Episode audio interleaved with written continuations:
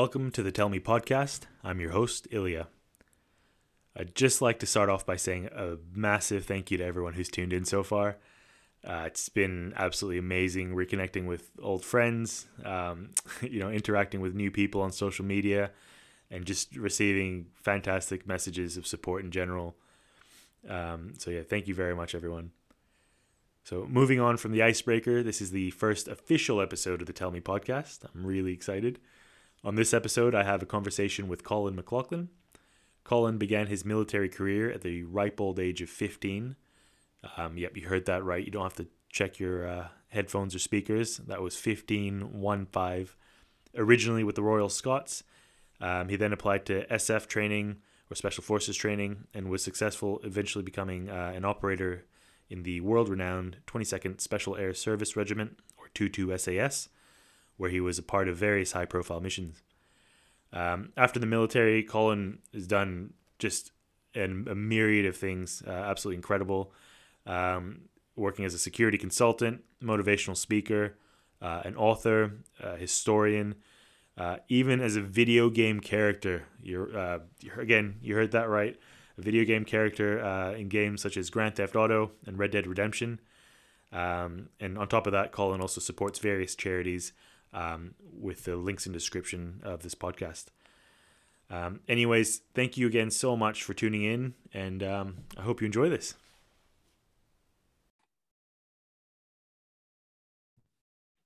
Hi, Colin. Uh, thanks for being on this episode.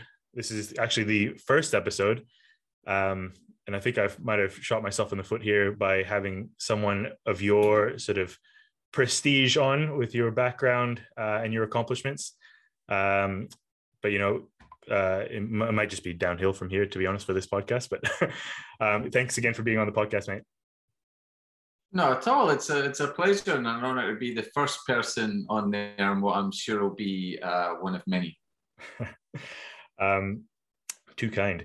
So, Colin, you and I, um, for the audience, we, we met um, during a close protection course that I um, took, uh, that I was a student in um, that was run by Horizon here in Scotland, uh, and you were one of the lead instructors on it. Um, and I thought, you know, the the things that I learned from you that I picked up along the way over the weeks um, were just you know fantastic sort of insights into the industry, but also in, into you as a person, your personality, uh, your outlook in terms of resilience and motivation. So I thought, you know, it'd be fantastic to have you on, and hopefully the audience can pick up um, those sort of one percenters, if you will, and and you know apply them to their own lives. So, if you don't mind, we'll start from the beginning. And um, could you just tell me, you know, your your first chapter of the Colin McLaughlin story? Yeah, I guess it's it's probably uh, good starting uh, early doors, and f- for me, like a lot of guys that enter the military, particularly the infantry, I came from quite a broken home, so quite a troubled upbringing, um, a lot of violence and uh, abuse going on in the childhood. And I had the children's panel involved, um, NSPCC supervision orders and stuff. So I was quite close to going to home. And I had to get special permission at only 15 years old to join the army. I think you had to be 16, but my mum wrote me a letter to say that I would have to join the army. Otherwise, I was either going to go to home or I was going to be homeless. And so I joined the army at 15 and I never saw my parents again. Yeah, wow. So, you know, I, I think with a lot of, and, and we'll go into this later on with the special forces side of things, but when you, when I hear stories and read stories of people who sort of served at the highest levels, there's a lot of that sort of broken home, you know, rough background um, sort of characteristics.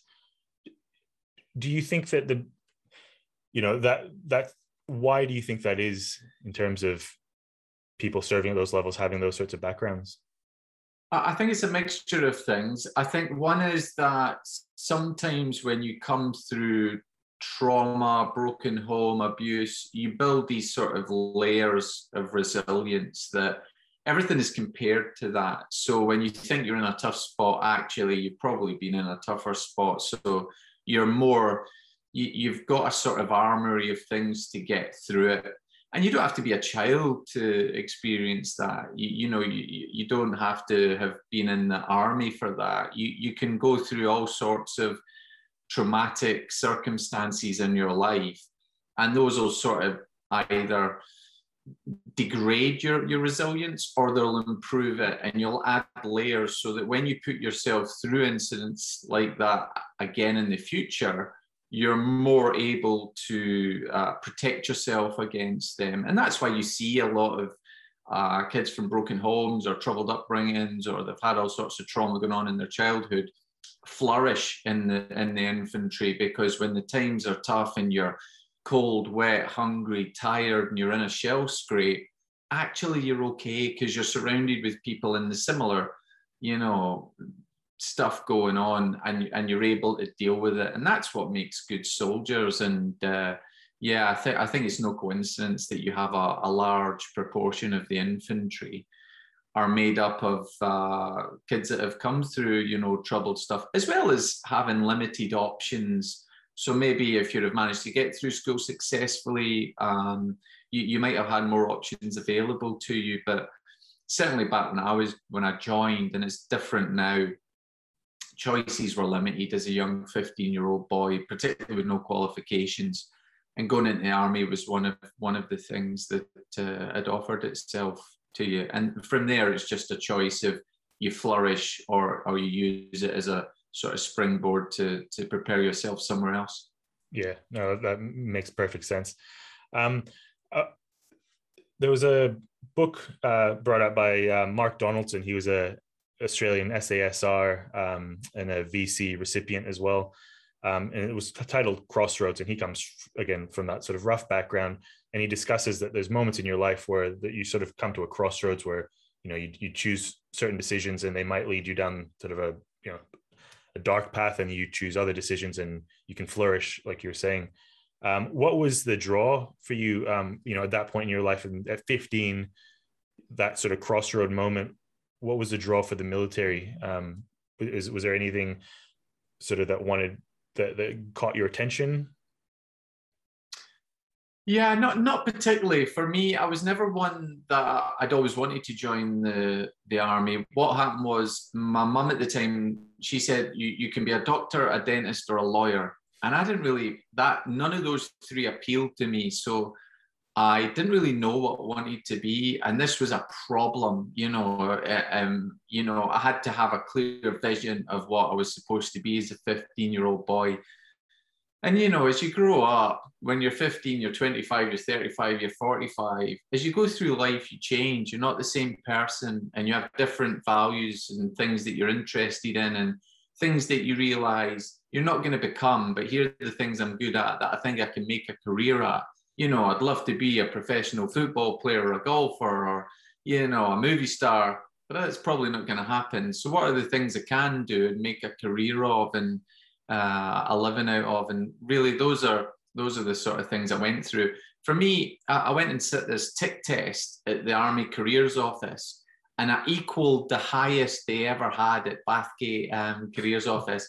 And they said you can join whatever you want and I didn't really know what there was out there. So as a 15 year old boy, I was looking at the photographs on the wall, and there was this guy with a sort of blue, um, uh, sort of sleeveless shirt on, and he was hanging off a radar dish in Hong Kong, all tanned and stuff. And I said, "Yeah, I want to be, I want to be that guy." And he said, Well, I still remember this now. He said, That's a telecommunications systems analyst operator. And I was like, oh, yeah, that sounds important. And he's abseiling off a radar dish in Hong Kong. What's not to like? And he said, um, well, it's a year's waiting list and then it's two years training. And my mum said, nah, he's out the house by the time he's 16. So two weeks later, I joined the infantry, and that was me on my on my road. You could have been a whole other operator in Hong Kong living the dream, shirtless and tanned.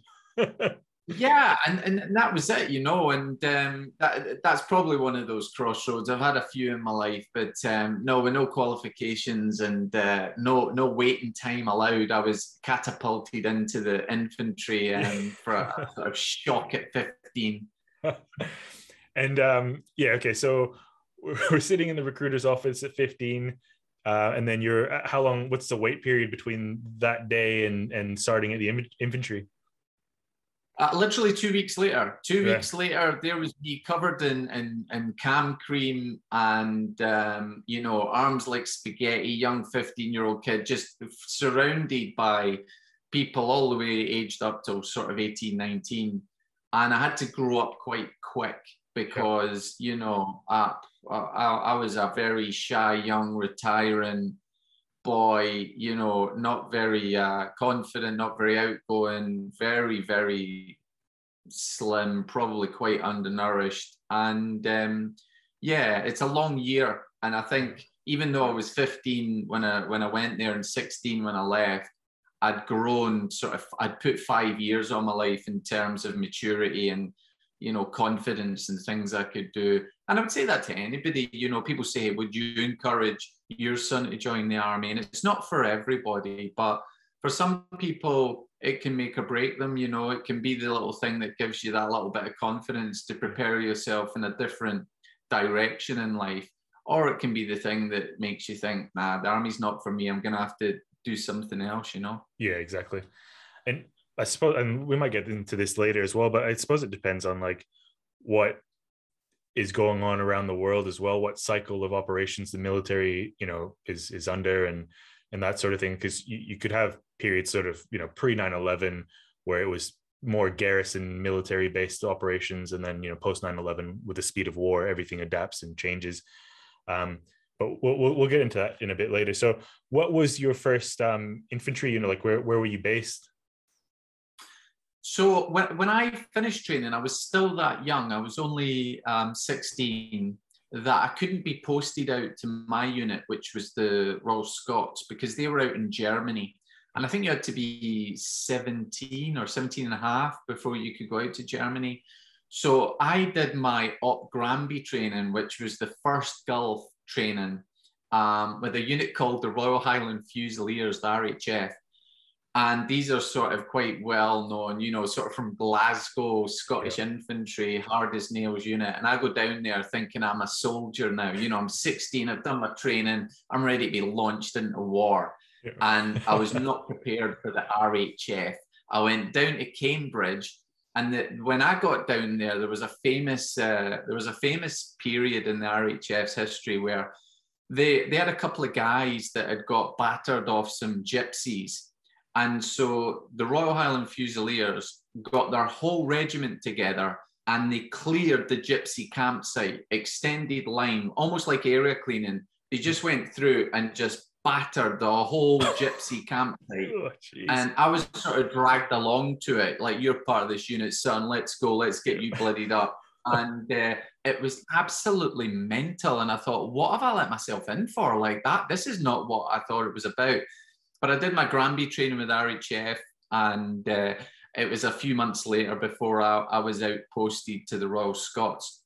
But even when I went to the Royal Scots, that was a sort of uh, one of those moments where I'd done my training, I'd sort of got bloodied with RHF, I'd done my training for going to the first Gulf.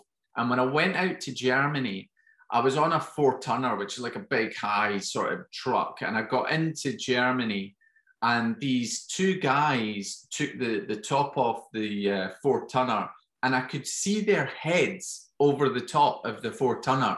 I mean, the four tonners, like the top of the four tonners, about six foot four, six foot five. And I could see both their heads over the top of it. And I was thinking, what do they feed these guys? and it was uh, two two guys, John Lothian and John Gaylor, and they were massive units. And they put this bottom down. And they were like, right, off you get, you creatures. And I was like, oh my God, like, and then off we went. And then uh, it was it was training in, in Germany. And of course, for anybody who's been out in Germany in the services, that that that turns you into a man as well when you're yeah. posted out with out Germany. So yeah, I think I went from 15 to about 40 in the space of like two years after my training. What years are these?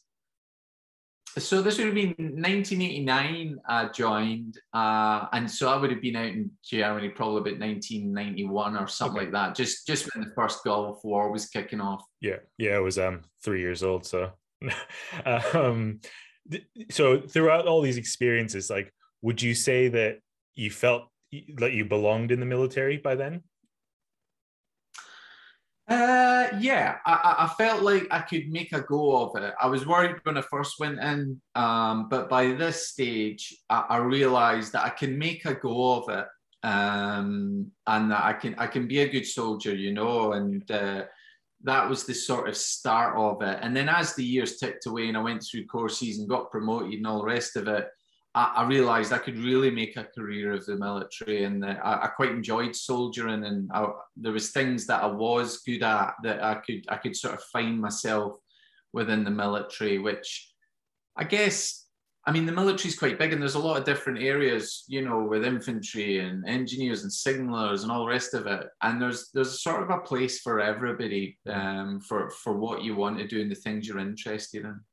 Yeah, that was when I was um, in the police. That was sort of one of the draws for me. Was I, I didn't really know what I wanted to do, but I wanted to do something that you know sort of help my community or or those around me and it was that draw one of the draws was is you know the one career with multiple jobs sort of for everyone as well um, so I, I, could certainly see that that attraction for a lot of people who maybe aren't quite sure what they want to do. Um, okay, so you're in Germany with these two massive blokes hoisting you off the truck um, with Ro- the Royal Scots. Um, so how long were you at the Royal Scots for, and what were sort of your your roles um, in, in that period of time? Yeah, so I spent, I think, about nine years in the Royal Scots, and uh, I did my sort of pre Gulf training. I was rear party out in Germany, and then we came back to Fort George up in Inverness in Scotland, and we spent about four years there before we went down to Colchester. And um, I went through, I went through cycles where I, I got sort of passed around different companies. So I think I was in just about every company in the Royal Scots and um, I was doing all different courses, but I couldn't get on some of the promotional courses because the people there was people more senior in front of me, but they would go and then they would fail, and then they would come back and they would go on. So I sort of did quite a bold sidestep, and I went to the signals because the signals weren't sending anybody on like these Gucci promotional courses, junior Brecon, senior Brecon, and stuff. Yeah. And so I would go, I went away with the signals, and that's how I managed to go away on sort of juniors and seniors and stuff. And then I did my sort of signals seniors course. And then I got sort of posted across to the recce. And it was when I was in the recce platoon that your sort of uh, sort of finer infantry art sort of came in. And it was while I was in the close observation platoon in Northern Ireland that's where I sort of came across special forces. We had a lead instructor who was ex-SAS on the close observation platoon school. And, you know, he, he was a great soldier and I, I sort of liked their style, very relaxed, but very professional. And uh, they were sort of at the sharp end of the spear, you know, they were doing all the really important strategical work. Yeah. And then in Ireland, I came across them. So we might hide in a bush for two weeks, like videoing something or doing what we thought was sneaky beaky stuff. And then they would come in and they would do the real stuff. You know, we would pull out and they would go in and do all the sort of smash and grab or wiping out targets. And I thought, I'd, I, quite I'd like to do that, even though I didn't really know much about them or, or what selection was about. I just wanted to test myself at that level because other things I was testing myself at, I was finding I could cope with it, whether I was going away and doing GPMG courses or signals courses or recce courses or sniper courses. I, I, I, was able to deal with it. And so I thought, I wonder if I could give special forces a go. And for, for guys that are ex paras or ex Marines, they've got a good idea of what selection's about, what it entails, what you need to be. Yeah. We didn't have anybody in the SAS at that time from the Royal Scots. Probably been about, I don't know, 20, 25 years previous, we'd got anybody in. So I didn't really know much about it, but I knew I wanted to sort of have a go at it, and so I put my papers in for selection. Yeah, nice. Uh, you know, these days there's sort of um, popular culture and you know books, movies, you know, and and and sort of anything special forces related. I feel like uh, gets thrown into Hollywood. Um, I, I would imagine you know back back in those days, you, maybe the material to to sort of read up on the what they did, you know how selection went and, and all that sort of stuff wasn't readily available. So you were saying you had an instructor um, who who was an um, ex SAS operator. Were there any other sort of avenues of inquiry that you went down, or was it just a I'm going to take the you know the plunge in the deep end and, and just do it sort of thing? Yeah, like a lot of people that get sort of um, influenced by books and stuff. Uh, Andy McNab and Chris Ryan, um, their books hadn't long been out after the 91 Gulf. Yeah. And so reading those stories and, and, and stuff, those were sort of things that inspired me. Um, and I think, like anything, we go through phases in our life where we see people and we get influenced by them, by how they project themselves, how they are, how they are professionally, and how they come across. Yeah.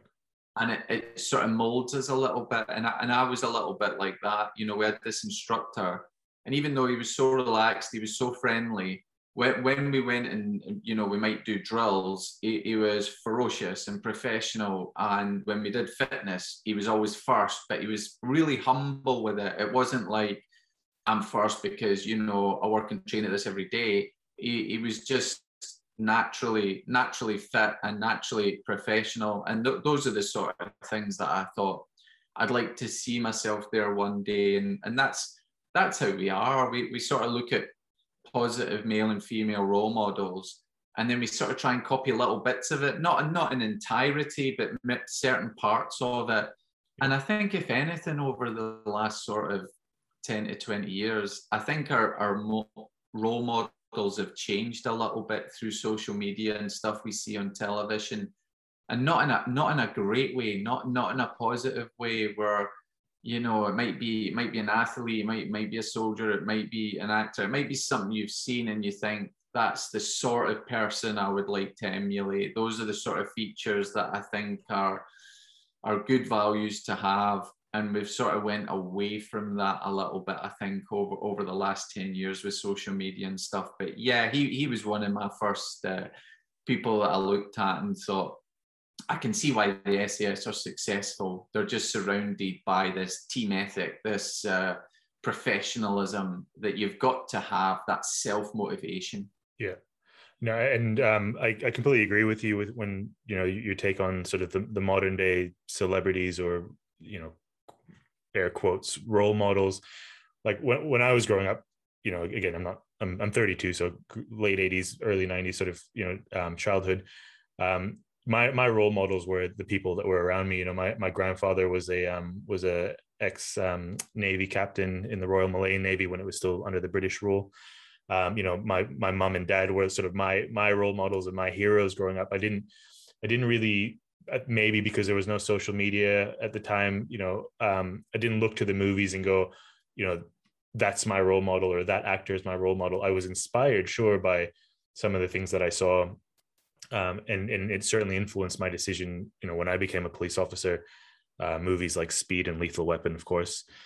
Um, but you know, it, it, was it was more of the.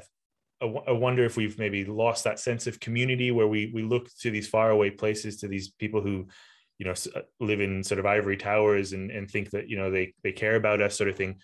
Um, but yeah, we've lost that potential connection with one another and, and learning from from the community around us because there's some great people out there you know like you only have to sort of pop into your local fire station or pop into a police station or your local you know like um, reserves area and, and meet some pretty inspiring people sort of all around us so it, it, it, was it's nice to hear you saying as well that you know that that influence was was as a result of somebody who was actually there and not you know some some guy or girl in the you know in the in the ether who who doesn't know you and who you don't know either. Um, so just before we get into the special forces side of things, were there any sort of great highlights in, in the Royal Scots that um, that you sort of take to this day that you, you know, any any key moments that you've sort of cherished to this day? Yeah, I think it's one of the things that I've never sort of let go of is that's where I came from, you know, and for a lot of people that end up in special forces, whenever they tell their story, they start it from, you know, when they got into the SAS yeah. or SBS or whatever, and that's sort of when their journey started. And you forget that that, you know, you would you would never have got there unless, you know, the Royal Scots had prepared you as a soldier to put put you through selection. So I never I never forget where where where I've come from and some of the training and some of the stuff I did. You know, we did a lot of tours in Northern Ireland in the Royal Scots. I think I did three tours before I went away on selection. And some of the highlights, you know, I, I went to Balmoral. Not a lot of people know this, but I was the Queen's butcher and uh, I was just I was just sat on my own in Balmoral as the you know the Queen's butcher and cutting up all the stags and stuff and doing all the heads and stuff in, in the larder, and all the rest of the guys were out on the beats or out guarding the palace, and she would just come into the larder like her or, or, or Philip, God bless him, just walk in and just shoot the breeze. Hello, young man, how's it going? And I'd be like, this is mental. I'm like 21 or something, and here's this like queen just coming in, shooting the breeze with her corgis. And it was absolutely just surreal. And I'm, I'm glad it was before the time of sort of Insta twat and facegram. Otherwise, you know, I'd be I'd be grabbing a phone and I'd be taking a selfie or whatever. so I'm, I'm I'm quite glad that I've just got those memories. But I got to dance with Lady Diana at the Gillies Ball and stuff. So those are memories that'll I'll have with me. I've got very fond memories and still very good friends from from my time in the Royal Scots. Uh, that's incredible. I mean, yeah, like so 15 joining the military from a broken home, 21 you're dancing with Princess Di and uh, chatting to the Queen in in in Balmoral. That's that's you know that's pretty pretty cool. Um, yeah, hashtag Queenie. No, um, uh, okay, so we're yeah, so we're so you're in Northern Ireland. You're saying um, basically keeping the seats warm for these operators coming in where they sort of you know that black pajama secret squirrel sort of crew tall dark and handsome. Is that would that be the accurate description of them? Yeah totally. And i think because of the whole mystery thing you always think like like what's going on you know you, you would just you'd never see them. They would just appear and then that that you know they go in get the job done they'd be out. Yeah. and um, anybody that i'd ever come across from the SAS, I'd always thought, yeah, they they just ooze, you know, like professionalism. Don't yeah. say anything, not prof- not trying to large it. They just come in, do the job done, and out they go. And they're humble with you. You know, they, they treat you how you would want to be treated. And I thought I just want to I want to be that person. I, I want to give it a go. Um, and even just to see where where I sit, you know, I, it doesn't matter if I fail because this is something that a lot of people fail but I'll know where I sit. I'll, I'll know how, where I am because sometimes we're a big fish in a little pond mm. and we don't really know until we test ourselves in that sort of bigger environment. And then we sort of get a better gauge of where we were because we had a lot of good soldiers in the Royal Scots and we, we were really unfortunate that we didn't get more people through because we had, a, we had a couple of before I went on selection. And then when I passed, we had an influx of people because people had somebody to relate to. Right. And so they said, well, if Colin can pass it, and you know, Colin's nothing special, maybe I've got a chance of, of going for it. So we we had sort of three or four guys on selection for about the next three or four selections. We were just really unfortunate we never got anybody through. Yeah, yeah. Um, and yeah, so what, what was uh what was selection like? Did, did you did you get support from the Royal Scots in, in terms of your application? Do you, I assume you have to get you know some sort of approval to go for this training? Yeah, yeah, and I think um, they they weren't very experienced in the training. So if you realistically, if you want to train for selection, you need a good chunk off. You need a good sort of four weeks to go and do the routes, get yourself health fit, get up to speed on drills. Um, navigation, micro navigation for when you go to the trees, that sort of stuff. Yeah. And um, a lot of guys didn't get. Tra- I, I, I got two weeks off, and there's a guy, a good friend of mine, Guy Richardson, who went on later to be a sort of coach with the British Lions. Okay. Yeah. And uh, he let me away. He said, "There's a couple of weeks away. You go and, and get yourself uh, sorted." And that that was that was the sort of two weeks prior to selection. And I had a good friend, uh, Cookie Morgan Cook, and he'd just come back from selection, and he'd got quite far. He'd got a stand up fail in the trees, and he was a really good soldier. And he gave me some top tips of things to practice, things to watch out for, and so that put me in good stead. So I've never forgotten that. You know, without those things, those those are the things that help you get where you need to be. So I've never sort of just forgotten them because I ended up where I was. Yeah, that's that's that's good. Um, so day one selection, what was that like? I think day one was probably the most daunting, and people always say to me, "What was the hardest part of selection?" You know, was it interrogation? Was it the jungle? And I think generally the jungle's the hardest part of selection, generally. But for me, it was the first week because I'd went from being this big fish in a small pond to being absolutely overwhelmed by how I was just surrounded by people that were far fitter, stronger, faster, bigger, more experienced than me. And I think it gave me a lesson in life because when I first walked into the cookhouse on day one, there was 196 people and people far far better than me and one of the first things i did which probably saved me it was probably one of the most important things to get me through was i decided i'm not going to measure myself against anybody mm. because i think if there's a if you do that there's a chance you might come up short i just decided i'm not going to measure myself against anybody i'm just going to do the best i can do i'm going to give it 100% and that's going to be my measure. That's my template for success. And that's always your measure. You're always your own measure. You do the best you can, and that's it, because you're not other people. And I think that was that was good for me because I was never at the front and um, I was never really at the back. I was just somewhere in the middle, just yeah. trying to survive and get to the next day. It just so happened at the start of selection there was 196, and six months later there was 12 yeah. but I was still in the middle. I was still just trying to get to the next day. So that was one of the most important things for me. Yeah, that's that's incredible. The the um that sort of staying in the middle of the pack, you know, not necessarily being what what they call the gray man, but you know, sort of just staying just sort of on the radar, not being too you know excellent at one thing, or you know, obviously the back of the pack, like you're saying.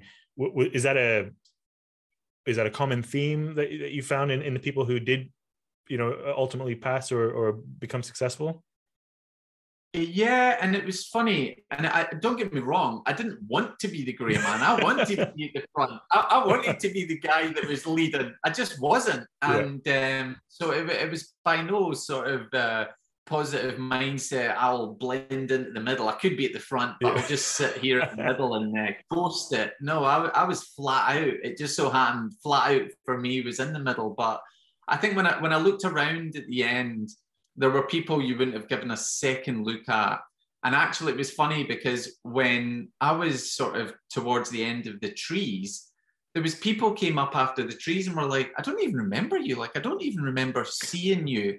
And at first I was like, oh my God, that's an insult. And then afterwards I was like, that's probably a good thing. You know, that's probably that's probably one of the things that's seen me get through. Um, because I wouldn't want to stick out for, you know, they're not normally good reasons you stick out for, you know, there are things that can normally be held against you. So Nah, I mean you wouldn't wouldn't give me a second look walking down the street. I'm not six foot four and built, you know, built like the side of a house. I'm I'm just your average. I just look like your average grey man, and that probably helped me get through selection, you know, because I didn't really stand out for for any reason in particular. Yeah, well, I mean, at the moment, maybe not because you're a bit of a celebrity here in you know the UK at least. yeah, I mean, I'm a, big, I'm a big deal now. You're a big deal now, mate. Yeah um, yeah, your origin story, not so much, but you know, right now, um, I think that's what a lot of people that, that I've spoken to who you know either don't pay attention or you know don't have sort of an idea of um, special forces or in you know SAS that sort of thing, is that they expect like this you know man mountain, um, you know muscle bound Arnold Schwarzenegger types uh, who are just going to go in there and, and destroy the place.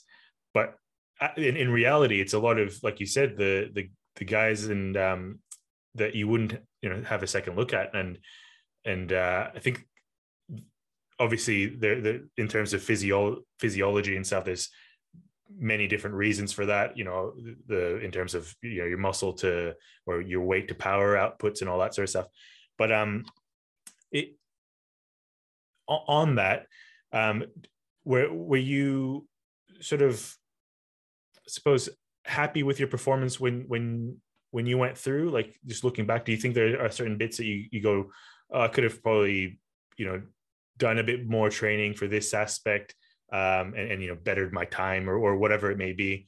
Um, or was your mindset just you know i'm going till um, till i pass out or die sort of mentality um, and you know just putting it all on the line sort of thing yeah, it's a good question. And I think that one of the things I say that when you looked around at the end of it, when there was sort of 12 of us, and we're all sort of like me, we're sort of average height, build, all the rest of it, no real speedsters or man mountains on it. And but I think one of the things that we probably all had in common was that mental resilience, that thing that you know, even though there was people on it far fitter than us, far bigger or stronger, when when the chips were down and we were all tired because once you get to a state where you're all tired it's a bit of a leveler it doesn't mm. matter if you can you know run four minute miles or or you know you can you know like carry 200 kg on your back or whatever once everybody's tired it's only it comes down to mindset it, it's the ones that have the mindset to keep getting up and keep putting one foot in front of the other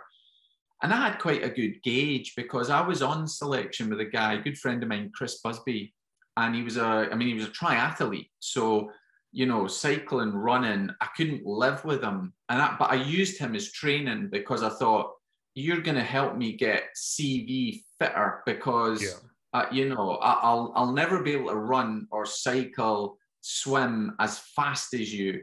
But by training with you, I'm going to be better than I was you know, yesterday. So I, w- I would train with him. And he didn't get through selection. And I, I think that was a mixture of soldier skills, possibly map reading. I mean, he, he, he, he'll know his story better than me. But there was a lot of people like that. There was a lot of people that were naturally fitter, naturally faster.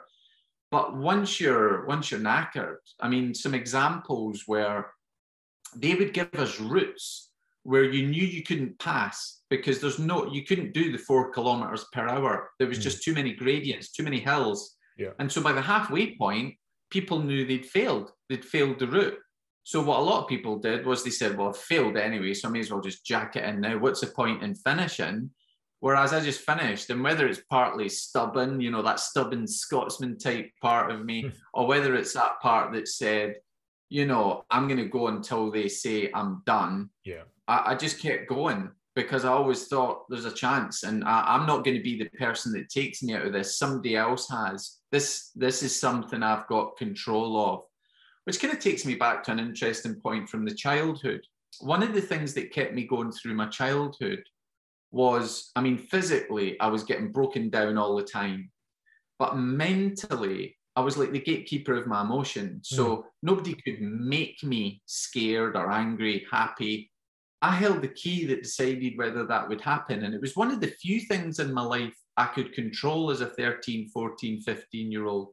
So I did. I took joy in being able to say, I'll control how I feel today. And that's one of the things that got me through selection was I'm uh, no nobody can make me stop or quit or say that's enough or I'll go until someone says you're done and I think when you've got that mentality, bearing in mind it's a volunteer course, you know, yeah. you can come off at any time. That's something that as a carrot hangs over you for six months. For some people, that was a carrot they took sometimes because yeah. when they were tired, done, and didn't want any more pain, they took the carrot. For me, the carrot was never there. I was on a course, it was six months. I was there whether I liked it or not. Yeah. And I think when you have that just small switch, it's enough to keep you going when times get tough. And it's the same thing that keeps people going when they're trying to climb Everest or they're running a marathon. That ability to say, Yeah, I'm hurting, I'm tired, I don't even know if I'm going to finish, but I'm going to keep putting one foot in front of the other until I, a, die or somebody comes and says you're done. Yeah. And I think when you have that attitude, you you can get a more more done in life, not just on selection, with work, with family, with social things. Just in life, it's a good trait to have. Yeah, and I'm, I'm glad you brought that up, and, and it's the reason why. So w- when I first started this podcast, it was it was mainly because I I found myself speaking to a lot of people with such varied backgrounds and such that that same sort of mindset that you were just talking about, and I just feel like it, it can be applied to you know whether you're going through a selection, whether you're going through the police academy, you're going for a job interview, whatever it may be. You know, you're training for sports. Um, you're playing an instrument. You know, whatever it is. Um, it, just the, the the not give up attitude, just to keep persevering. Um, you know that, that mentality. And I'm glad you also brought up the the gatekeeper of my of your emotions uh, uh, sort of um, mindset, because uh, my wife and I were having a bit of a I'll, I'll call it an uh, uh, you know colorful discussion. But um, the, the the saying "sticks and stones may break my bones, and words will never harm me." You know that for me growing up was was was uh, it was always said. I feel like that it doesn't get said as much anymore because you know people can be offended for all sorts of things these days. Um, I don't want to use the word snowflake culture because you know it, it is what it is. Like some people do get easily offended, some people don't. But I feel like that's exactly right. Where you can be you know put through the ringer physically somebody can you know do, do, all they want to you but at the end of the day like you said it is up to you whether you let them toy with your emotions it's you know that that, that mental resilience is it's only on you that, that no one can tell you how to feel. That's that's just that's on you as a person. Um, and i'm glad you brought that up. And i feel like you know as a child growing up like you were saying in a broken home certain coping mechanisms maybe that you had growing up just probably served you through through your entire probably till now i would imagine where you are able to control regulate your emotions um you know be- better than somebody who's never gone through a struggle and never had to really put their resilience to the test um so yeah so how how long is selection? So uh, just to get it right there's there's different phases. Like you were saying the jungle phase was the next sort of more difficult or the hardest one past week one for you?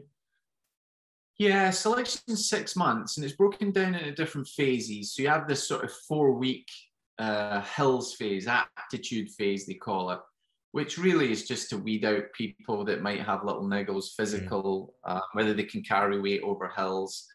It's not really basic navigation, it's that sort of level. And so it's to sort of do the biggest sweeping cull and, and, and sort of get rid of those sort of people you do need a bit of luck to get through because if you if you roll a, an ankle or you twist a knee or you get blisters whatever then yeah. you, may, you maybe come off i was lucky i got through and then you do sort of six weeks in the jungle where you do this sort of pre-jungle training and then you spend four weeks under the jungle canopy and that's you you're on sort of hard routine for the whole lot and you you just it's micro navigation so now we're down to pacing because when they do maps of the jungle, a plane sort of flies over the top and takes a rough guess of what it might look like underneath.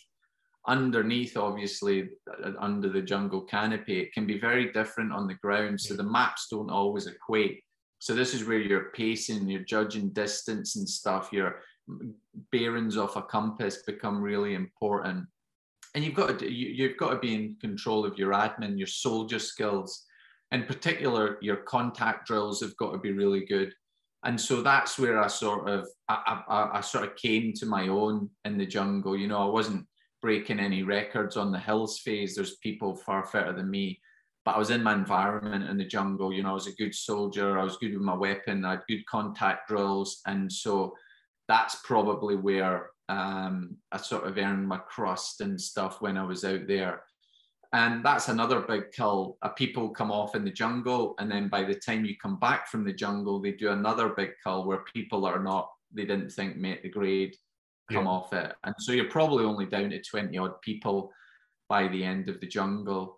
Um, I think we went out there with about 60. Um, so the hills phase got rid of a lot of people. And then when you come back from the jungle, you've got things like your interrogation phase where you're away on the run um, escape and evasion, resistance to interrogation, Um, you do your CT stuff, you do your parachuting. Um, so it's all about six months long. And like I say, by the end of it, you you have to have had a bit of luck. You've got to have been a decent soldier, but more often than not, your mental resilience. That was your one sort of superpower that that mm-hmm. gets you through to the end. Yeah, and I think for those who maybe have never been in a jungle or experienced jungle, like I'm from Malaysia originally, so you get a lot of that triple canopy style jungles where you know at nighttime you, you can't see sort of past your hand um, and and sort of there's no landmarks to navigate around like you know ridges or mountain tops or anything like that. You sort of like you're saying you you get your compass, your map, and you're throwing an azimuth, and and you know off you go. And if if your calculations are off or if you don't know, you know how how wide your gate is, you know that that that could throw everything off completely. Um, so I could I could imagine that yeah that jungle phase would not have been uh not have been fun if you didn't know what you were doing and if you didn't have your like you're saying your admin on point. Um, so six months of training and uh, so once you're finished with your selection, are you put straight into a um, like a, a, squadron or or um, how does that work?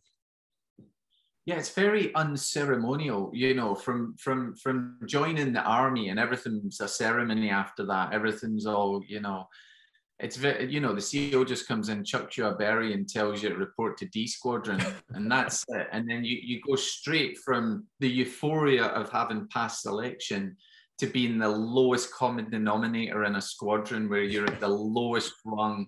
You are the person that's sweeping up the hangar and washing the cars down and doing all those jobs. And again, it's one of those, and you alluded to it earlier, where it depends where you are in the cycle because if you go straight into operations, had I went straight to my squadron and went straight out on, you know, Operation Barras in Sierra Leone or straight out to Iraq or something like that, that would have been it. Would have been fine. I'm bloodied. I'm in the squadron. No dramas.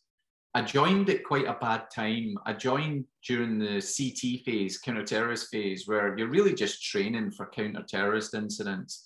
But because you're there for six months training, going through the motions with trains and planes and all the rest of the stuff, it's quite it's not the best environment and it hasn't got a good atmosphere, particularly particularly the squadron I joined in, because there was a lot of one-upmanship. There was right. a lot of people who were only and it wasn't the senior guys, the senior guys were fine. It was the people that were only one or two selections in front of you. They were the worst because they treated you like garbage. Yeah. And they just wanted to see you trip and fall over. And that was something I was alien to because I thought that wouldn't happen in my old unit. If I was in the Royal mm. Scots and a new guy came in, we'd take him under the wing, show him the ropes, make sure he knew what he was doing because, you know, this guy's going to be fighting alongside you. So it was something I found quite strange. And I'm probably a bit of an anomaly in the fact that I, I, I, was one of the few people that asked to get posted back to my own unit after only three months. Um, I, I, just found it bizarre. I joined this, you know, SAS to go off in operations, fight alongside, you know, like-sided people. And um, it wasn't that. It wasn't all the things I'd imagined. And I was very fortunate that my uh, OC and Sergeant Major at the time persuaded me otherwise. They basically said, look, you're on a, a two year cycle and you've hit a really bad point on it. Right. You're on the CT phase, but that's going to finish. Then we'll go into ops and then we'll go into training and, you know, it'll become a lot better. So just do two years, see what you think of the full cycle, and then make a decision because yeah. you'll be armed with all the facts.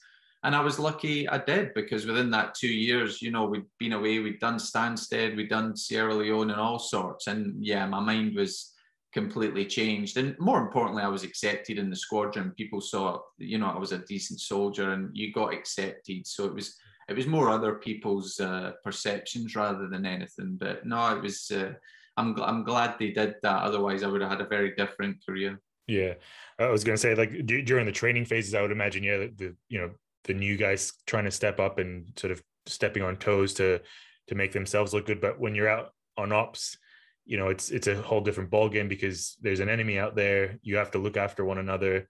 Um, you know the the weakest link you know could bring everything down sort of thing. So this is this is all obviously pre 9-11 because you're mentioning uh op barras also known as was it operation certain death? Is that what the uh yeah. the, the the not the joke but the um the the non-official name was. Um and Stansted it was it was all 2000s wasn't it? Yeah. Yeah.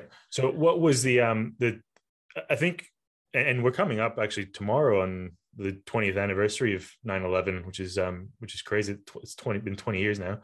But what was the op tempo like um in in the SAS at this you know pre 9/11 phase? Because I think a lot of people you, you know when you hear military stuff certainly for me because I'm, I'm not from the UK so you hear a lot of stuff post 9/11 um, you know all these operations and, and this sort of the speed of war rapidly increasing. But pre 9-11 in the uk there was actually quite a lot going on in terms of you know the, the troubles. Um, uh, as you mentioned operation uh, barras sierra leone. So yeah what was the pace like uh, comparative to post 9-11 yeah i think I, I would say one of the things i've been fortunate with is that you know, I, I didn't spend my whole career in the SAS. So, you know, I was only there sort of seven years or mm. whatever. But the seven years I was there was probably the busiest the SAS has been. And uh, probably one of the proof in the pudding was we, we, we had a guy, a famous guy, I won't mention, but he's he, he was on the embassy and stuff. And he'd done stuff in Ireland. And he stood up uh, sort of after Iraq, probably around about 2005 or something. And he said, the guys that have joined in the last five years have done more in the last five years than the guys that have been here the previous 20 years, yeah. just because of the amount of operations and stuff there was.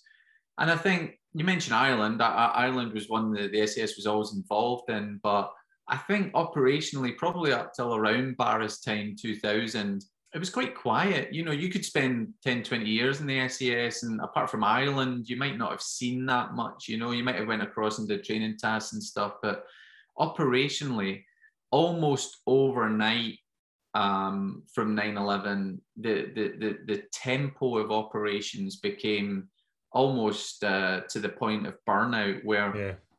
that two-year cycle where you're supposed to do your career promotional courses, your training, you were just going from op to op, you know, you were going Afghanistan, Iraq, Ireland, uh, Syria, Libya, where, wherever it was, and you were just, it was, it was crazy. And guys were getting, not just in the SAS, but right across the military, were getting this sort of operational burnout, this fatigue yeah. where you know, there, it was just full on. It was relentless, and and we we we were the same. And of course, that's what I joined for. I was lucky. I was young, fresh. That's what I was there to do. Yeah. And looking back, I was really fortunate that I was able to do as many tours of Ireland, as many tours of Iraq, Afghanistan, Sierra Leone, the Balkans. You know, there was uh, there, there was a lot at that time, and so I'm really I'm really fortunate. Um, but in other ways, other things that, you know, all the jollies that you get to do, all the training courses, all that, that probably took a back seat yeah. over that uh, over that period. But I wouldn't have swapped it. You know, you wouldn't want to join for 20 years and you don't manage to see or do anything. You you would have a very different outlook on your your military career. Yeah, I, I was speaking to um someone the other day. I won't, I won't, mention his name, but he was just just on online. Um, he was saying, you know, he he feels really bad. Uh, he, he was a U.S. Marine because uh, I think he joined sort of mid '90s and then got out just before 9/11. Is sort of got, got a little old, um, and he was like, I just feel bad, like I didn't do anything. you know, like we, all we did was training and um, you know maybe a couple embassy gigs here and there, but that that was it. Um, and I think the that sort of mindset it's a bit like Jarhead, I suppose, like the movie Jarhead, um, where you're constantly training for something and then you don't actually get to use the skill sets that you've you know worked so hard to do um, or to train for. But at the same time i mean you for those sorts of soldiers or, or, people in that position you know i think the understanding should be that you did what sort of your country or your nation wanted you to do for that period of time. So you know, there shouldn't be any regrets or anything like that for anyone listening in that sort of position. Um, so what was your first sort of leadership or or first you know major operation post um, you know now that you are an SAS operator?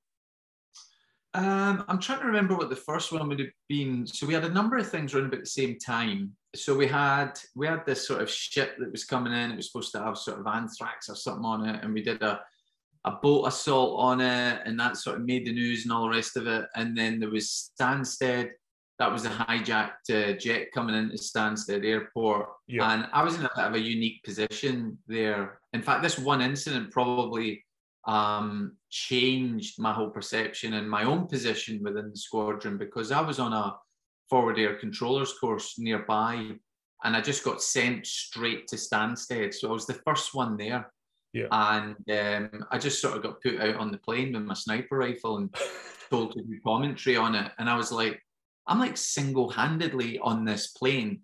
And uh, the guys were saying, you know, it's going to be another 40 minutes before we get there. So just hold the fort. and I was like, what?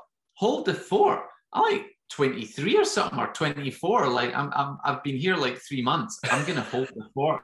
I was just praying for 40 minutes. Nothing happened. I'd have to single handedly storm the plane and probably mess it all up. But no, luckily it went on about four days. It was a, it was a long drawn out uh, siege, and um, that that was probably the first uh, large operation I, I, was involved in. Yeah, right. that's that's incredible. So that and for people who don't know, Stan, so that was um, obviously the plane that was hijacked landed in Stansted. I would imagine there'd be, you know, every man and his dog out there in terms of you know police, fire, ambulance and all the services that you would normally have at a major operation. So were you the only representative sort of from the SAS at the airport? So 24 years old, three months out of training, the new guy. Yeah, so I, yeah, I was there for I was there for about the first hour, hour and a half on my own, with the police coming to me looking for answers. You know, where do you want us positioned? What should we be looking for, and everything and you know i was like uh and i sort of i, I kind of grew into it at first i was like way out my depth and we've all been there where you're put in a position and it's like sink or swim yeah. you know you either run with it you know we might say you know bluff it or yeah. uh, enthuse confidence and let them know the SAS is here and we've got this. And so I think probably um, I was a bit of both. You know, I was a bit, I, I wasn't, you know, and, and at Cobra level in terms of managing an operation, but yeah. I was able to enthuse enough confidence and bluff enough people that they thought, oh, we'll be fine. You know, the SAS have,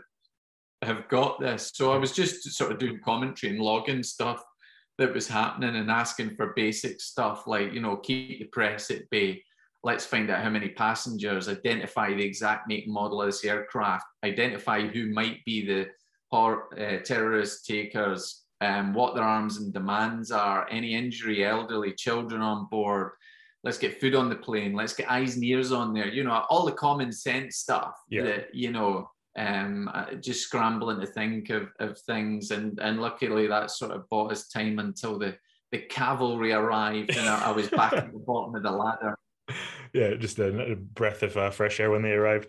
It's um, that sort of not fake it till yeah, maybe fake it till you make it but one of my favorite ones is um you know always wrong but never in doubt. That's uh that's, that's how i live my life basically. I, I can always be corrected at a later stage you know but like at the, at the moment in time that i'm saying it i'm never in doubt. Um yeah. so Stansted was 2000 so as i mentioned before obviously september 11th to, tomorrow i don't know when this podcast is going out. It might be the week after but what where were you when um you know when the news of the towers sort of started happening? Yeah i remember being in our interest room which is like our sort of the room we congregate as a squadron. Um, it's a sort of meetings room um, where we have what we call our prayers like our meetings. And uh, they put it up on the big sort of tv the sky news thing. And uh, remember watching as the second plane came in and it was like right this this is going to have repercussions. We're, we're going to go noisy with this. Mm. and um, sure enough over, over the course of the following weeks and months things uh, things took off. And we, we, prepared for that you know right away. We, we got sent out to the desert training in Amman in Jordan for desert type warfare yeah. in our uh, pinkies. The vehicles changed tactics changed from the first Gulf War, and uh, we had this sort of CT side, this sort of building takedown side that they, they probably didn't have in the first Gulf. It was just about, you know, causing havoc and disruption in the Western Desert.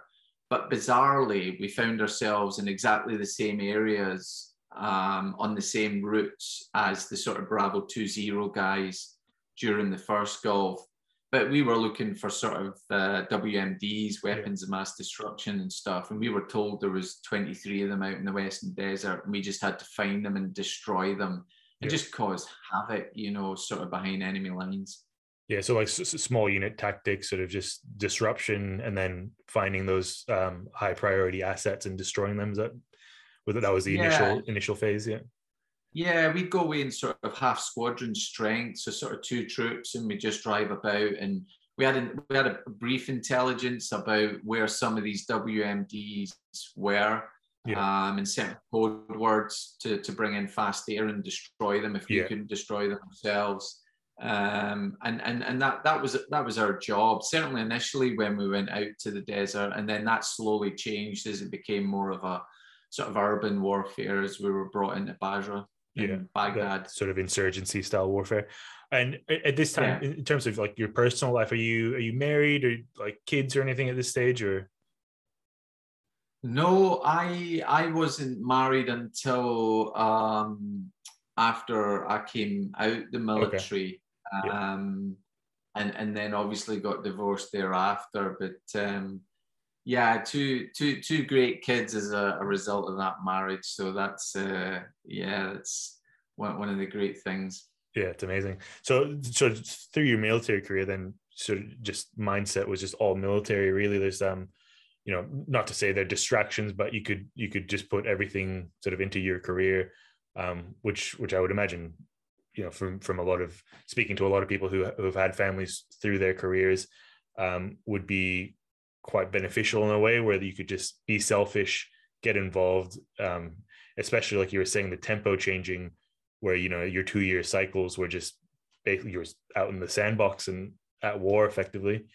Um, so that was iraq. Did you did you do any tours um, through afghanistan? Yeah, I did tour, did one tour of Afghanistan, and uh, obviously Sierra Leone.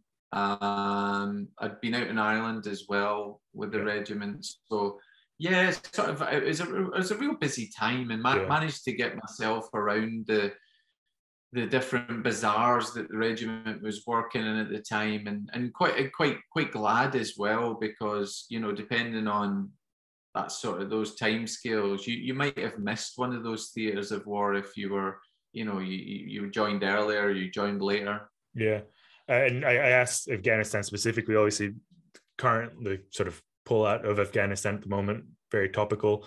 Uh, do you have any any thoughts or anything that um, you know, as somebody who was there and operating there, um, and assume uh, well, I'm assuming, but from the private security sector, you know, I, would imagine you'd, you'd known guys and you know who are contractors there as well. What, what are your sort of thoughts of um, the the pullout and the the withdrawal out of Afghanistan? Yeah, I always think when you're military, particularly the level I was at, you you can't really have any overpowering political or religious sort of ideologies. You you, just send there to do a job. Yeah. I, I think people can argue whether it was worth it or not. It's hard to see how, how it was given where it's going now. Mm. I think one thing that's probably not in doubt is the manner in which they pull, pulled out because that could have been handled a lot better. I think it's it's almost like they did it overnight. And if you're going to be anywhere for sort of 20 years, then you know pulling out overnight is never going to be the right answer. So I, do, I don't think that part of it's in doubt. You can have your own views on it, and I'm, I'm not saying one view's right and one view's wrong. But from my own view, I think the manner in which they pulled out can never really be seen as uh, having been done the right way because that had to be done in a, a stage prolonged way, organized, that gave everybody the best chance of success. And I, I'm, I'm not sure that was the case with Afghanistan. And hopefully, you never know, but things like our, our time in Iraq and Afghanistan and Ireland and places like that will have shaped our mentality for make, making decisions in the future because one of the biggest failings we have in life and in the military is that we don't learn from our mistakes. Yeah. We, we look back and we make the same mistakes again, or we do things in the same way because that's the way we've always done it we should always learn from things, even if we didn't do them particularly well, so that it gives us a, a better chance of success in the future. Yeah, absolutely right. And and just for you know the audience and stuff listening to be clear this is not going to be a political podcast at all. There's you know everyone is entitled to their opinions and all that sort of stuff. Um yeah the, the, I've, I've sort of have the same mindset as you like 20 years in a country um the the way that it, the withdrawal happened just seemed like you know somebody just went oh yeah I, I suppose we should withdraw you know next tuesday and then sort of just expected everything to fall into place. But you would imagine that you know the military the you know all the other agencies would have had heaps of contingency plans um, you know would have accounted for a lot of things had there been time to to properly prepare for withdrawal. Um, the, so yeah so take me through uh, sort of the the latter end of your sf career. Um, what was what was the pace like? Um, and and yeah what was the last sort of few sort of moments that you had at, at your old job yeah, it was it was it was pretty relentless, and um, I was sort of penciled in in the squadron. As, as you get past that sort of five, six, seven years in the squadron, you can sort of see where you're going. You know, you've got a you can see whether you're going to end up sort of one way or going another, and mm. um, yeah, it was looking quite positive for me in some of the places I was I was going to end up and um, I had that another of those sort of crossroads moments where I was sent to um, southern Iraq um, on a sort of looking after intelligence services, and, and uh, yeah, got got rolled up on that, and I kind of knew I could see it coming. There was lots of little things that were going wrong, mm. and I, I guess after it happened, I had to make a decision then about my career because those were this was all stuff that was happening out with my control and it wasn't how I imagined it. It wasn't how I saw it panning out. And I was, I could see the future. I could see the sort of headshed the next couple of years and the way things might turn. And I, I didn't, I didn't like the way it was going. And not just me, there was a lot of people left at the same time, which sometimes you get after a big sort of operation. You get an influx of people that leave. Yeah. And when I left, there must have been eight to 10 people in the squadron left around the same time over the, about a six month period, yeah. which is too many for a squadron to take those sort of losses. Um, and, and we all sort of left for quite similar reasons. And um, yeah, that was one of the hardest decisions I had to make because I wasn't sure I could cut it out in the real world. I'd, I'd been in the army since I was 15. And um, I was fortunate in a way, and that I I fell into the security world uh, uh, alongside people that I was in the squadron with. So it was almost like I never left. Um, looking after CNN, looking after Saudi royal family, people like that. And then I made a decision to go to university. I was quite bored with some of the security work, uh, particularly when you're overseas, out in places like Iraq, because you spend a lot of time sitting on your butt doing nothing and I wanted to try and keep my brain active and do stuff. And so I was doing online courses and stuff. And I applied to university, and um, and then I started applying for just normal jobs. And not a lot of people know this, but I applied for in excess of a thousand jobs over the course of a year without a single interview. And I was getting a bit worried. I thought I'm not going to find my place in the world. And um, I was walking down the Royal Mile in Edinburgh, and there was a guy selling the big issue. And I thought, I'll buy that because I'll be selling that soon. And I looked on the back of it, and there was a, a job for a um, volunteer project worker, and the theme was conflict resolution. And so I saw the irony in it, and I thought, I'm going to apply for that. So I applied for the job, and I got an interview. Yeah. And I thought, I'm going to go to the interview just for experience of having a job interview. So I sat in front of these three women and uh, one of the women says to me, Colin, can you tell me a time, give me an example of a time you have successfully resolved a conflict? So, two hours later, I walked out of there. They all had PTSD. And uh, I got a phone call and they said, Colin, you, have got the job. I said, really? And they went, yeah, you, have got the job. I said, well, what is the job? And they said, well, you're going to go into secondary schools and you're going to teach conflict resolution. So I went along to Siren Angel charity I was working with at the time, and I said, um, "What's the what, what's the material? What what have you got?" And they went, "Nothing. You're going to make it because we just won the, won the contract." So I went into these schools teaching conflict resolution, and um, it sort of got success. You know, people were staying in school. There was less violence. They weren't running away from home, and so the Prince's Trust got invited, and they shadowed me. And event- eventually, they used my conflict resolution workshop as part of their year-long xl program, which is run throughout the UK. So that was another of my crossroads in, in, in my life. And that led me into work. I got into university and stuff. And it was another sort of turning point for where my, my life was heading. And people say, oh, you know, it's great you helped those kids and all the rest of it. And actually, the opposite is true. They, they pretty much saved my life because at the time, I wasn't finding my way in the world. And that was the sort of little stepping stone in a, a different world to, to mm. get involved in.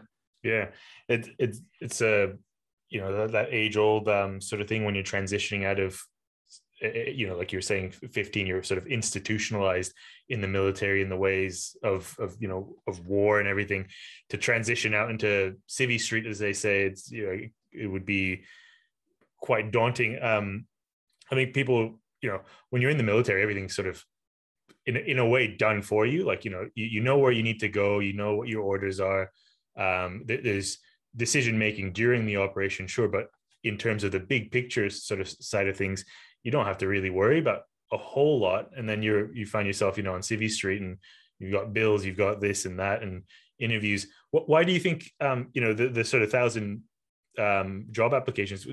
Is there a reason why you think you didn't get a, a call back for any of them, or?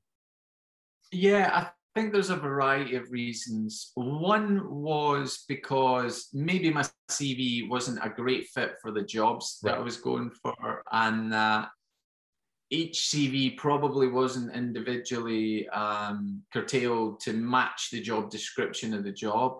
Uh, another reason would be that I think HR, when they see my paper and it says, you know, ex-SAS, underwater knife fighter and stuff, a sniper, it's a safer bet just to put that paper in the in the bin because you know if you've got somebody even with three six months relevant work experience it, it's a it's a closer match. And yeah. i think some people just thought maybe my cv was a bit ridiculous you know. I think the most i think one of the most important parts of it was you're trying to put your life on a piece of paper. Mm. And you're not getting in front of somebody and the only time I really had success was when I was in front of somebody. So even when I applied to colleges to get into university, I went along to university with my little red book that said I was a great soldier. And they said, We don't care. You've got no qualifications. Go back to school. So I then applied to colleges to try and get a, a, a sort of um, diploma to get into university and I applied to all these Edinburgh colleges and they all rejected me. And it sort of brings me on to rejection. Rejection is really important in building your resilience as well, because rejection can make or break you. And I guess I've been really fortunate, stroke unfortunate over the years where I've, I've faced quite a lot of rejection. So when I applied for jobs, I was getting rejected. When I applied to colleges, I got rejected. I got a guaranteed interview for this college at Newbattle Abbey and he said, everybody will get an interview, regardless of what this piece of paper says. And that's what saved me because I sat in front of somebody, looked somebody in the eye, and over the course of 15 minutes, they could see I wanted to be there. And I might not be the sharpest tool in the box, but I was going to apply myself. So I got I got into the college. And because I was so engrossed in education, particularly things like history and philosophy and psychology, I sort of it, that seed of education sort of got planted, and, mm. and, it's like anything. If you're interested in it and you want to do it, you're going to perform better. So I think the minimum you could do was 12 subjects over the course of a year at Newbattle, and I did 21. just because I wanted to do everything. I was that guy. I was like, yeah. I want to do everything. Everything's brilliant. You know, that annoying guy that's over enthusiastic. And um, I did 21 subjects and I've got 21 A's, right? So I've got my little diploma and I'm like, right, I'm sending off to uh, Cambridge, St Andrews, and Edinburgh. And all three rejected me. And I was like, what? I got 21 A's. Like, what? So then I got, uh, I managed to get in through the sort of back door at Edinburgh where they had a mature student um, guaranteed interview thing for their SWAT program.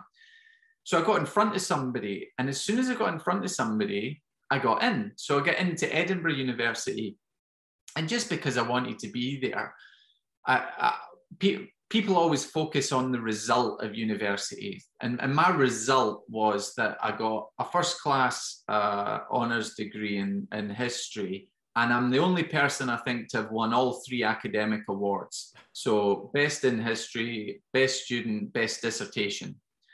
And everybody says, oh man, you're just a natural academic.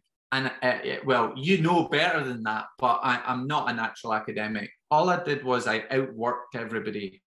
So, when we had an exam, uh, most people just practice for an exam once, maybe twice. They'll sit down, they'll try and write a paper. I would do it about 20 times. Yeah. So I'd set the timer, I'd get the pencil, I'd get it, and I'd set myself three questions and I'd write. And then I'd see at the end, I'd go over the things that I'd missed and I'd do it again. And I'd do it again until I knew exactly how many words I could do for each. Say it was three questions. I knew in an hour and a half I could write 750 words each right. or whatever. I had it down to the to the absolute thing. So when I went into that exam hall, I'd already done the exam many times in my head. All I needed was the bit of paper and the three questions. And it was a matter of time. How many words could I write in the time? And so I maxed out. I basically I maxed out my potential. Mm. My potential, you know, w- was here. There was people far smarter than me. They were just operating at 70%. Yeah. They thought they were studying, they thought they were applying, but they had other things going on in their life they had to get work and rent and find money and socialize and go drinking and do all the things that students do. For me, my head was in the game. I just had to outwork everybody. So I'm, I'm not the smartest, uh, but but I um I, I maxed my potential at university. So and to, to me that sounds like um it almost mirrors you know selection as well like just that outworking that putting one foot in front of the other but just translating it to to you know the, the brain power really um uh and I, I, like your your point about rejection and and uh, I want to get onto that as well as somebody who's just sort of left a bit of an institution looking for jobs and stuff you know same thing like uh you know you think you're uh you're you're all that and everything and then you come out here and you're like oh actually these skills you know I think they translate but on paper like you were saying you can't really convey that they do um I was listening to a podcast uh with a, a Jocko Willink podcast, and he had um, this guy named Johnny Kim. He was a Navy SEAL. He was then he went to Harvard Medical School, became a doctor, and now he's an astronaut. So, so you know the classic sort of overachiever. But he was talking about um, the same thing: rejection uh, and just lessons in humility. And you know, you coming out of the SAS or him coming out of Navy SEAL um, sort of operations, and then having to do things that you know on paper, yeah, they, they, might be sort of somewhat beneath you you know like you, you were just coming off a mission where you're you're a sniper and you're getting people off a, a, plane you know hostages off a plane. And now you're you know you're applying in front of people who you know haven't really had to lift a finger or do or do much maybe potentially in their in their lives outside of academics. Um, was that lesson in humility you know sort of something that you um you took well or did, did it was that a bit of an adjustment as well I think it was an adjustment because when you leave a regiment like the SAS, you've gone in a high paid job, people have such a high opinion mm. of you. And then you start applying for, uh, you know, quite quite high profile jobs and then you come down the scale yeah until the very i think the very last job i applied for was a nighttime security guard at the national library of scotland and i thought I should be able to do security. I'm ex-military, and the library will help if I'm going to be studying. Yeah. And I got this letter back, and it said, due to the overwhelming um, caliber of applicants, you have not been selected for interview. and I still have that letter now.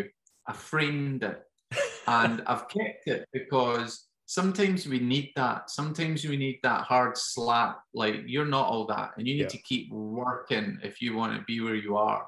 And sometimes when I was struggling with a dissertation I was writing and I thought, ah, do you know what? I could just bin this and just like, you know, go off and do some fizz or whatever. I just keep looking at that letter. And that letter's always been good for me because it's a sign that no matter what your accomplishments, no matter what you've done, you'll still be rejected at the lowest level. Not mm. perhaps of what you what you are, what you think you are, but in other people's eyes. And I think one of the other things that helped me, and humor and humility are one of the SAS's ethos. One of the things that helped me was when I went into acting. And as I was going through university, one of the things that suited um, university life was acting, whether you were doing acting or whether you were doing extra work.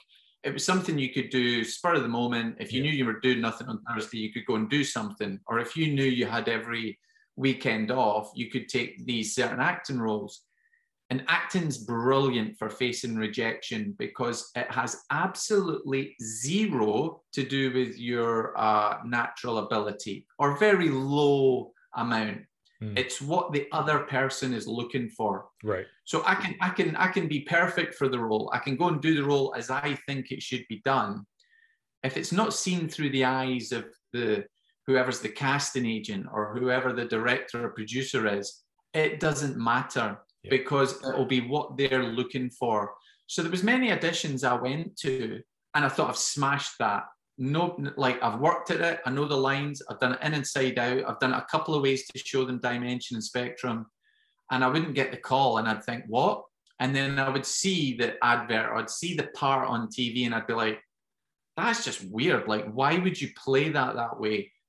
And it made me realize that it's nothing to do with what I think. It's nothing to do with the eyes through which I look. It's it's things that are out with your control and so not to take things personally yeah. and i think it's one thing that the majority of actors are good at is facing rejection because there's people that have become famous you know successful actors in their 40s and 50s just because that was the time that somebody saw the potential that was in them that what, what it is so it doesn't mean you're a good or a bad actor i think it just means that somebody sees something in you and you're aligned in how you see what that role is. So it's, you know, you face rejection all the time and yeah. and, and acting and going for parts, and that's part of the that's part of the role. I've had some belters. I've had ones where I've auditioned for the role of an SAS commander and not got it. and I think if I can't play that part, if I don't know what goes into that part, what chance have I got? But actually, the things that you the, the way you see an SAS commander and the way television wants to yes. see an SAS commander are, are, are slightly out of line. And so you've always got to remember that even if you think you're perfect for the part, that, people are looking for different things. Exactly. And and on the rejection front, you know, the, the gatekeeper of your emotions again, that's uh you know that that that mechanism that that sort of in my opinion helped you through so many things that you've you've applied yourself to um so first class honors in history. Uh, and then where, where did that take you after that? Did you did you pursue like sort of a uh, you know masters or, or anything after that? Well, it was another of those like crossroads things where, as I was doing security, I also did a, an MLitt in terrorism at St Andrews, and the actual the MLitt in terrorism actually led to more work because okay. I was editing papers and journals and stuff, and I helped sort of co-author other books that not a lot of people know about. Um, one's on terrorism and counterterrorism, and I sort of predicted that France would be the next uh, hotspot for terrorism. Um, and then literally within a year, Paris had, had kicked off and stuff. Yeah. So that was my first sort of venture into books and stuff. And um, the history thing it didn't really lead to a job as such. But what happened was I applied to do a, um, a PhD.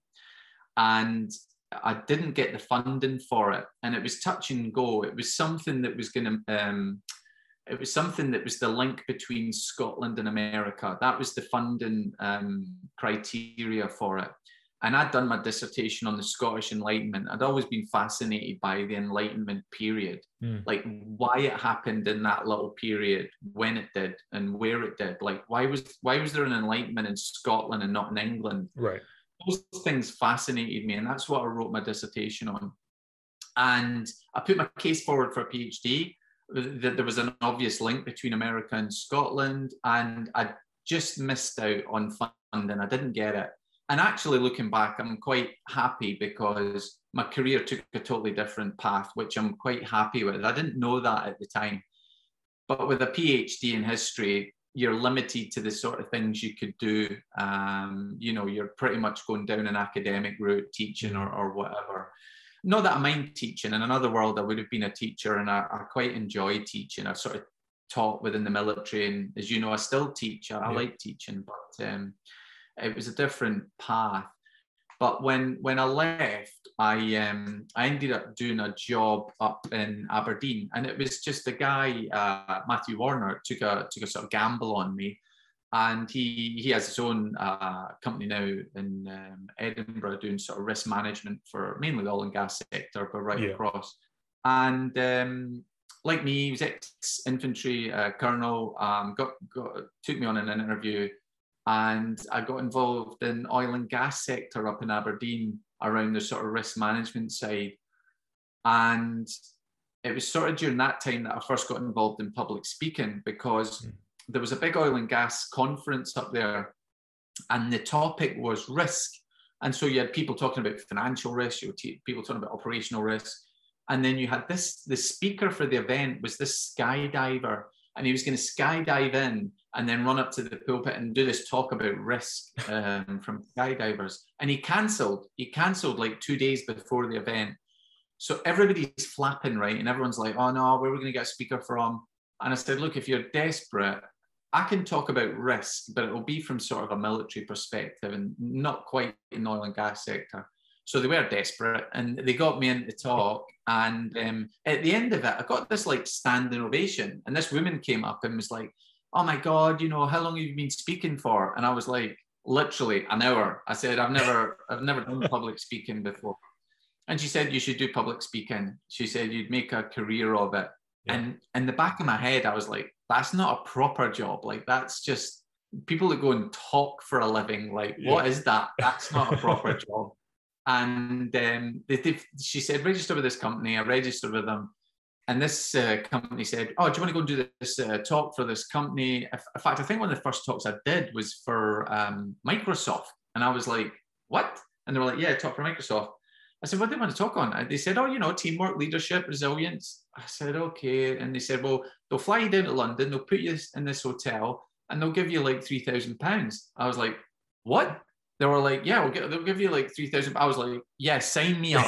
so ever, ever, since then, I've, uh, I've done it and it's sort of taken me all over the world and main, mainly across the UK, but I've enjoyed it and I meet different people, different organizations, cultures, and it always helps me keep stuff fresh and, uh, you know, look at the stuff I'm doing and tailor each talk towards the organization. But I, I really enjoy it. And, um, I, I, was lucky, you know, that was one of those little things in my, in my life that led to a job that I love doing.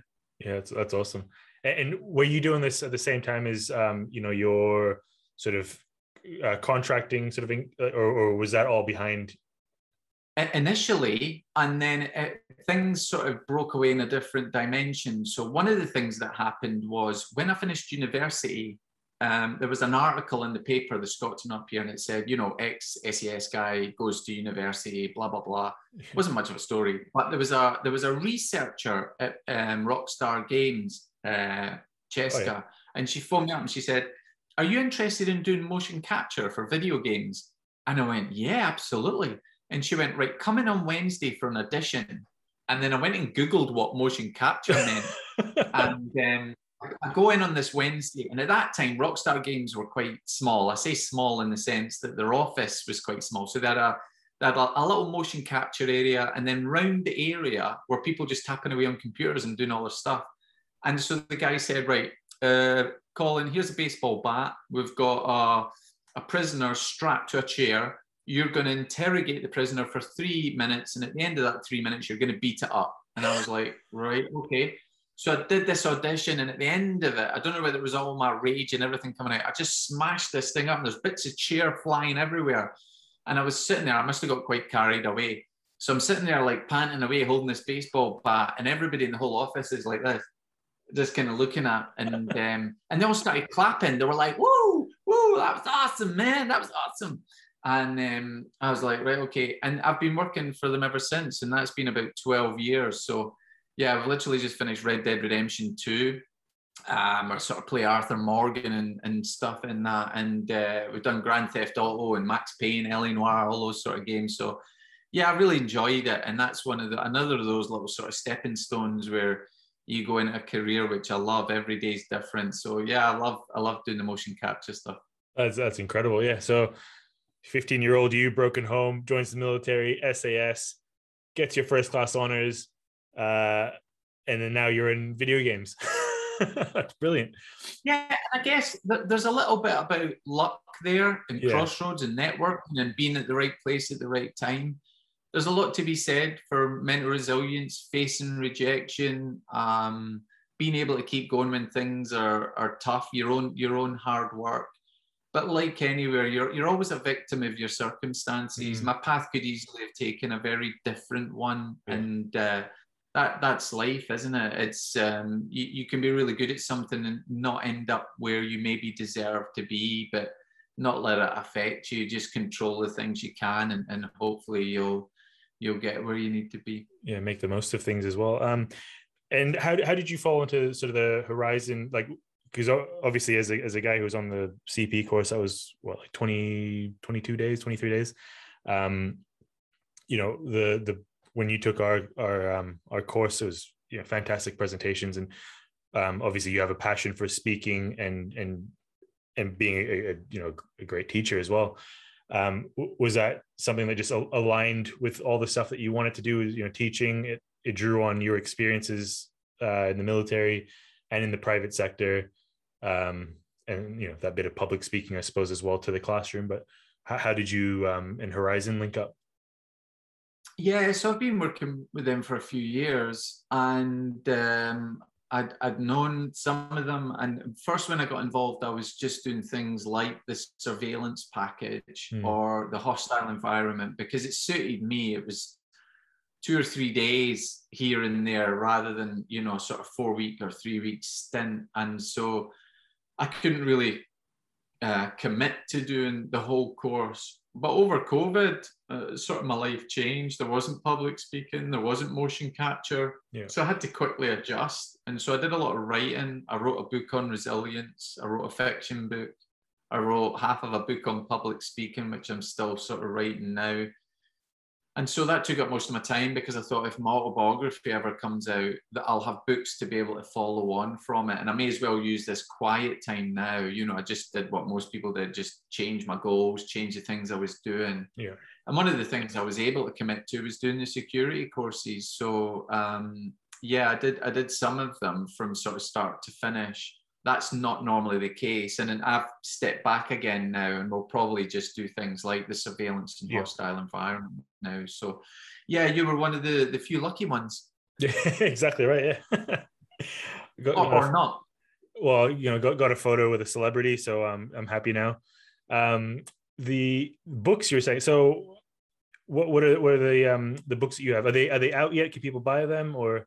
Yeah, so I've, I've got my autobiography, The Pilgrim, is with the MOD currently. I'm hoping to hear back in a few weeks, and if that's the case, hopefully, probably next year that'll that'll come out. And okay. then I have sort of I have two or three books that are ready to come out after that. I just uh, it would make sense to put that one out first, and then the other ones after.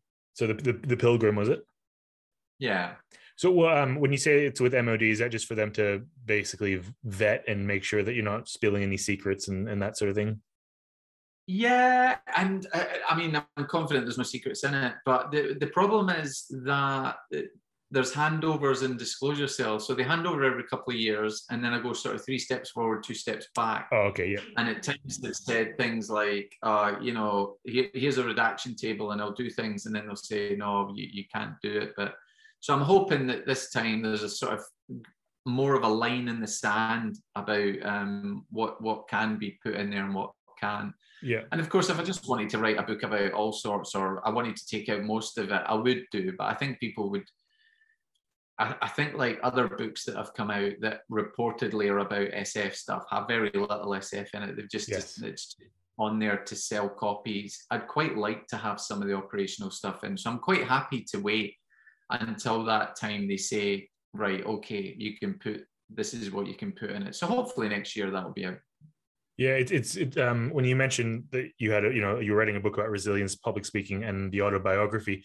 I feel like when eh, you're exactly right when you pick up a book with whether it's the SAS or it's got a Navy SEAL trident on it or you know a Green Beret book, um, it's it's just a, it's not just but it's a book about motivation or resilience or other you know key topics as opposed to a book about the individual and the operation. So um, it's it's kind of it's nice that you're playing that long game and, and making sure that you know that sort of stuff is included in the book and then additionally yeah like you know release a book about resilience that's that's that's a good way to do it um so what's what's the that, that sort of present time what's the future like tell me about what you've got going on now into the future yeah, so the, the, the talks have started back up again. So I've started doing those. Um, the motion capture, I think, will start up uh, in the next sort of four weeks, which should be good.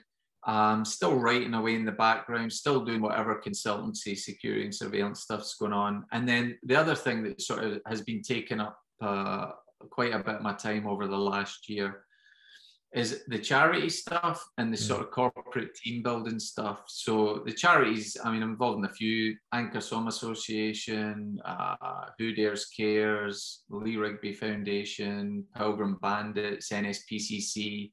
I now sit on the children's panel. So where I used to, you know, sit on the other side of the children's panel, now I'm yeah. a panel member. Um, yeah. so sit on that side. So that was quite a lot of training to get through that and then the corporate team building. So we take companies, we might take anything from a dozen to 200 people. We'll take them up in the highlands and we'll build sort of bespoke missions for them. So it might be things like rescue a down pilot, you know, get a raid, break the yeah. radio code, whatever it is. We'll split them in teams and then we'll send them off James Bond style, and they'll have to go through abseiling, kayaking, shooting on ranges, speedboats, and then do the mission at the end. And that I've really enjoyed doing that, and that's really sort of taken off. So we've had a lot of interest in that, and that's it's just through word of mouth. So you know, if you Google Stoic events, you'll see a little bit about what we're about. But we we've got a few of those coming up, and really looking forward to them. They're great fun, and there's there's something for everybody on them. Awesome. I'll, I'll um, add the links and stuff to the description of the podcast, and hopefully people check that out as well. Um, look, I think we've been going hour and a half now. It's it's flown by. Um, so just a few sort of fluffy style questions. You know, as a historian, if you could go back to like a, a point in history, are there any specific areas, like you were saying before the Scottish Enlightenment, are there any other points that you would want to you know venture back into and, and sort of experience? Oh, I don't know. I'd quite like to go back to the Roman times and actually see how far, you know, the Romans got. You know, where did that 12th Legion go? You know, with the, the you know, I played Calgacus, who was the swordsman, like the picked back in the day. So it'd be good to go meet him for real and say, I played you. And yeah, right. uh, the Enlightenment period was was interesting. It was an interesting period, particularly around where I am in Edinburgh. There was a lot of great minds around mm. there, and the same sitting around the same rooms and pubs and stuff that you would probably never you would never get that yeah. again um so yeah as a as a historian i'm always fascinated by little pieces of history and things that have happened and that's kind of what's shaped our world so i'm always reading history books exactly. or I'm, I'm one of the ones that goes on holiday and then i'm away exploring for a week while while people are on the beach so I, I like that side of things and and on that history front if if you could be sort of you know a, a past war fighter, um, past soldier, any sort of battles that you you uh, not would like to be a part of, but you would have been sort of interested uh, in in partaking in? Yeah, lo- loads. Um, who would I like to be? There's so many great ones. Maybe Alexander the Great. My, my middle name's Alexander. I like go, to yeah. think I was I was called after after him, but yeah, there's there's probably been been loads, but just seeing how how battles can be won, you know, I mean, the Scottish ones are obvious, aren't they? You know, the the Bannockburns and stuff. Yeah. It would uh, it would be great to be um, back back in those days, but yeah, we can only we can only dream. Once once was a soldier. Once yes. was a soldier. and then, you know, with with the sort of life you've lived, the multiple careers, what at the end of the day, uh, you know, in this moment in time, what would you like to be known as? Like, would you like to be known as the SAS operator, the historian, the motivational speaker, or or all of them? Like, what if if you could put pinpoint something right now? Um, I think I, am quite. I've been quite fortunate the past that I've managed to go down and come out the other end of. So I guess now my focus is uh, around a lot of the things about either helping people through the charities, through children's panel and stuff, or helping people grow through the corporate team building. And I feel like, you know, I'm not old and decrepit, but I felt I feel like I've managed to, you know, get get through a lot for for what I've been doing, mm-hmm. and so I'm quite content with that. I'm not, I, I don't really need to be known for any of that, but I, I quite enjoy some of the the giving back side of things I'm doing now, and I'm I'm in a privileged position where I can do some of that. So no, I enjoy doing it. I enjoy doing the charity stuff. I enjoy doing the corporate team building, and I'd be quite happy doing that until I am too old and de- decrepit. But I'll still keep grinding along until someone says, "Colin, that's you." That's it. well, okay. Well, well, I know you're you're you're a very busy man, so um, thank you again so much for being on the podcast. Um, you know, thank you for your for your service during the military and your continued service now um, through all the charities and, and your in the private sector. Um, I think if there's one thing that I've taken away from this, out of you know the the immense um, sort of storytelling that we've had, is the the gatekeeper to your emotions. I think is the um, would be the theme that I'd I'd have for this. And so, Colin, thank you very much. Perfect. Thanks for having me.